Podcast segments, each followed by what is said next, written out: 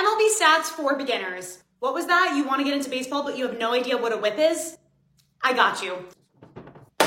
First order of business is FC, also known as a fielder's choice. This is a situation where a batter reaches base safely because a fielder decided to get another runner out. So I will give you an example. I still don't think that's a diamond, but we're getting better. Say there are two runners on base, first and second. This guy that's hitting is gonna hit a ground ball to the shortstop, okay?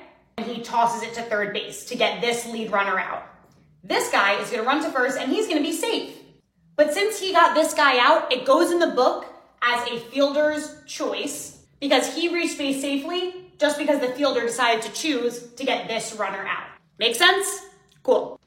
Slash line. Yes, we're getting very advanced here. Do you see these three numbers that when people, you look up someone's stats, this is what comes up? Average, on base percentage, and slugging. That is called a player's slash line. These are three big stats that people will look at to determine how well a hitter is doing. Wait, Kate, an at bat and a plate appearance are two different things? You would think they'd be the same, but they're not. I'm going to keep this as simple as possible. For plate appearances, walks and sac flies count.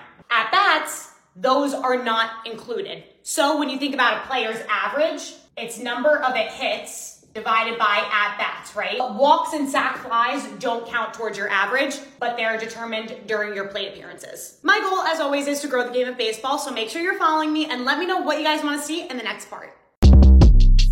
Short Cast Club